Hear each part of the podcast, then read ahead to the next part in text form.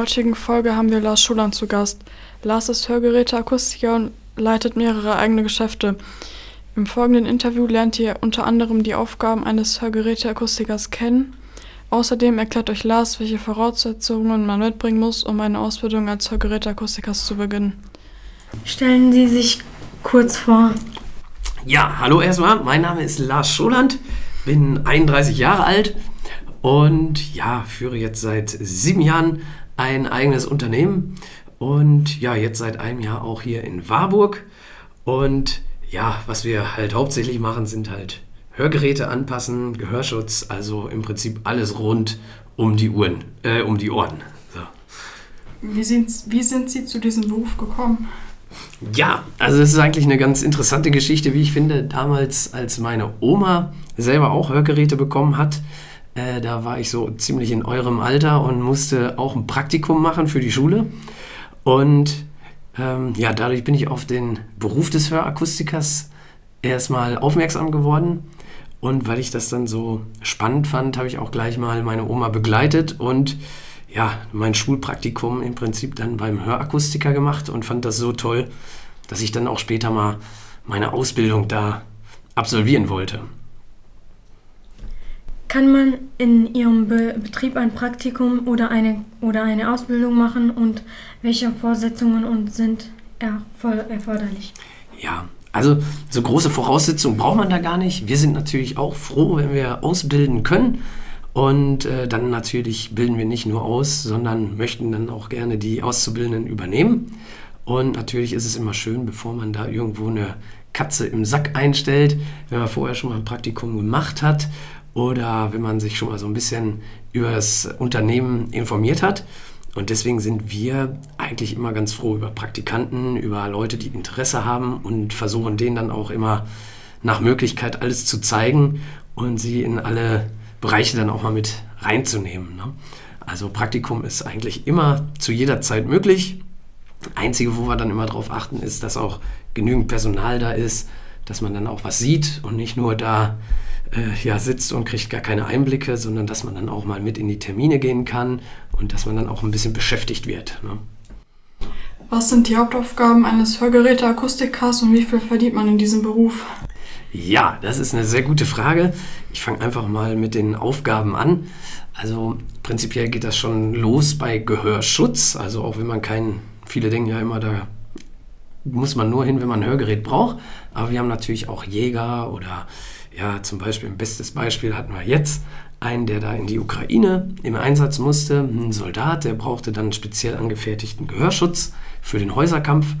Äh, sowas machen wir natürlich auch. Und dann beginnt das im Prinzip erstmal mit so einer Bestandsaufnahme, anatomisch, was habe ich für ein Ohr, äh, ist ein Hörverlust vorhanden, mache ich natürlich noch einen Hörtest. Und ja, dann geht das an sich über Hörtest bis hin zur Gehöranalyse. Dann nehmen wir eine Abformung vom Ohr und testen mal unterschiedliche Geräte, mit denen man dann halt nicht nur die medizinischen notwendigen äh, Punkte abklappern, sondern halt auch die Bedürfnisse im Alltag testen, ausprobieren und ja, wie so ein Auto Probe fahren kann, um erstmal zu gucken, ist das überhaupt was für mich, bringt mir das was? Und ist es halt das, was ich mir vorgestellt habe. Und ja, wenn das Hörgerät wirklich einen Nutzen bringt, ist halt auch immer wichtig der Weg über den Ohrenarzt, weil der Ohrenarzt muss so ein Hörgerät verordnen und anschließend im Nachgang auch abnehmen. Das heißt, er muss schauen, dass das Hörgerät auch mindestens eine gewisse Verbesserung von 10 bis 20 Prozent bringt. Ähm, das hängt dann immer nochmal vom Hörtest und von der Art der Versorgung ab.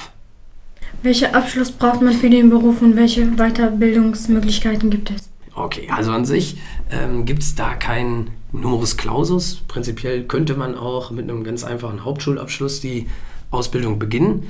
Aber die Vergangenheit hat halt gezeigt, ähm, auch bei anderen Akustikern, mit denen man sich austauscht, so ein guter Realschulabschluss ist schon immer eine Hürde, die man nehmen sollte, weil oftmals äh, reicht es sonst nicht, das Ausbildungsziel auch am Ende der drei Jahre zu erreichen. Ne?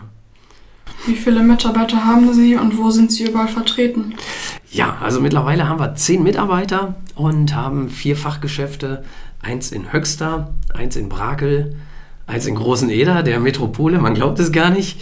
Und halt hier in Warburg direkt. Also vier Geschäfte mit zehn Mitarbeitern und somit können wir den gesamten Kreis Höxter abdecken. Und ähm, ja, gestern war ich zum Beispiel bei der MHH, das ist die Medizinische Hochschule in Hannover.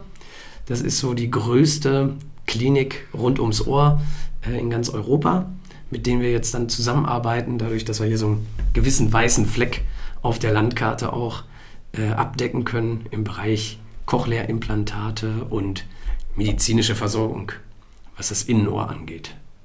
Wie sieht die Ausbildung aus? Ja, also die Ausbildung, ich finde, es ist eigentlich ein super Top-Beruf, der ist sehr abwechslungsreich. Man hat mit Menschen zu tun, man hat klar buchhalterische Sachen, die vielleicht nicht manchmal immer so angenehm sind mit der Krankenkasse.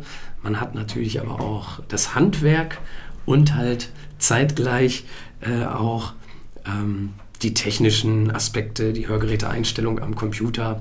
Und ähm, ja, dadurch ist der Beruf, die Ausbildung sehr mannigfaltig. Man hat viele Dinge, die man so absolvieren muss.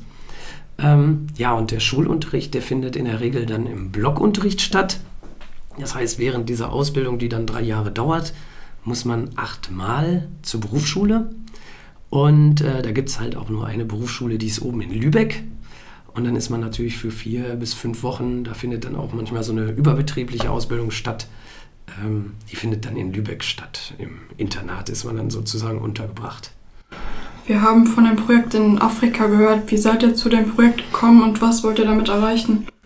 Ja, also das ist ein sehr spannendes äh, Projekt. Finde ich schön, dass ihr euch dafür interessiert. Ähm, ja, letzte Woche bin ich erst da gewesen. Ähm, da ist im Prinzip eine kleine Schule die Kinder von der Straße aufsammeln. Waisenkinder, die von der Familie nicht ernährt werden können und somit da ja wortwörtlich einfach auf der Mülldeponie landen.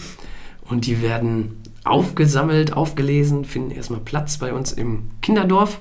Das Wasserprojekt läuft jetzt seit über 25 Jahren. Ähm, das heißt, ähm, jetzt sind natürlich die ersten Kinder schon aus dem Gröbsten raus. Somit haben wir an das Kinderdorf noch eine kleine Schule und eine Ausbildungsstätte angeschlossen, um dann das Ziel, was wollt ihr damit erreichen, den Kindern dort vor Ort halt eine Perspektive, eine Ausbildung anzubieten, dass sie dann dort vor Ort auch von dem, was sie gelernt haben, leben können und ja, in Anführungsstrichen nicht hierher kommen müssen, um sich eine bessere Zukunft zu versprechen, sondern dort unten auch eine Zukunft und eine Perspektive haben. Ja, und wie bin ich dazu gekommen? Eine Bekannte, eine Freundin von mir, die hat einen Pflegedienst in Beverungen und die hatte mich gefragt, ob ich irgendwelche alten Hörgeräte hätte, weil da auch viele Kinder und Menschen mit Hörproblemen sind. Und da habe ich gesagt, ja klar, ich habe welche gesammelt, aber die müssen wir ja auch noch einstellen und anpassen, was wir gerade eben gesagt hatten. Man muss ja erstmal ein Hörprofil bilden. Was habe ich da für ein Ohr? Da habe ich gesagt, dann komme ich einfach mal mit. Und wie ich das erstmal da war, hat es mich gleich gepackt. Und deswegen machen wir das jetzt nahezu regelmäßig, ja.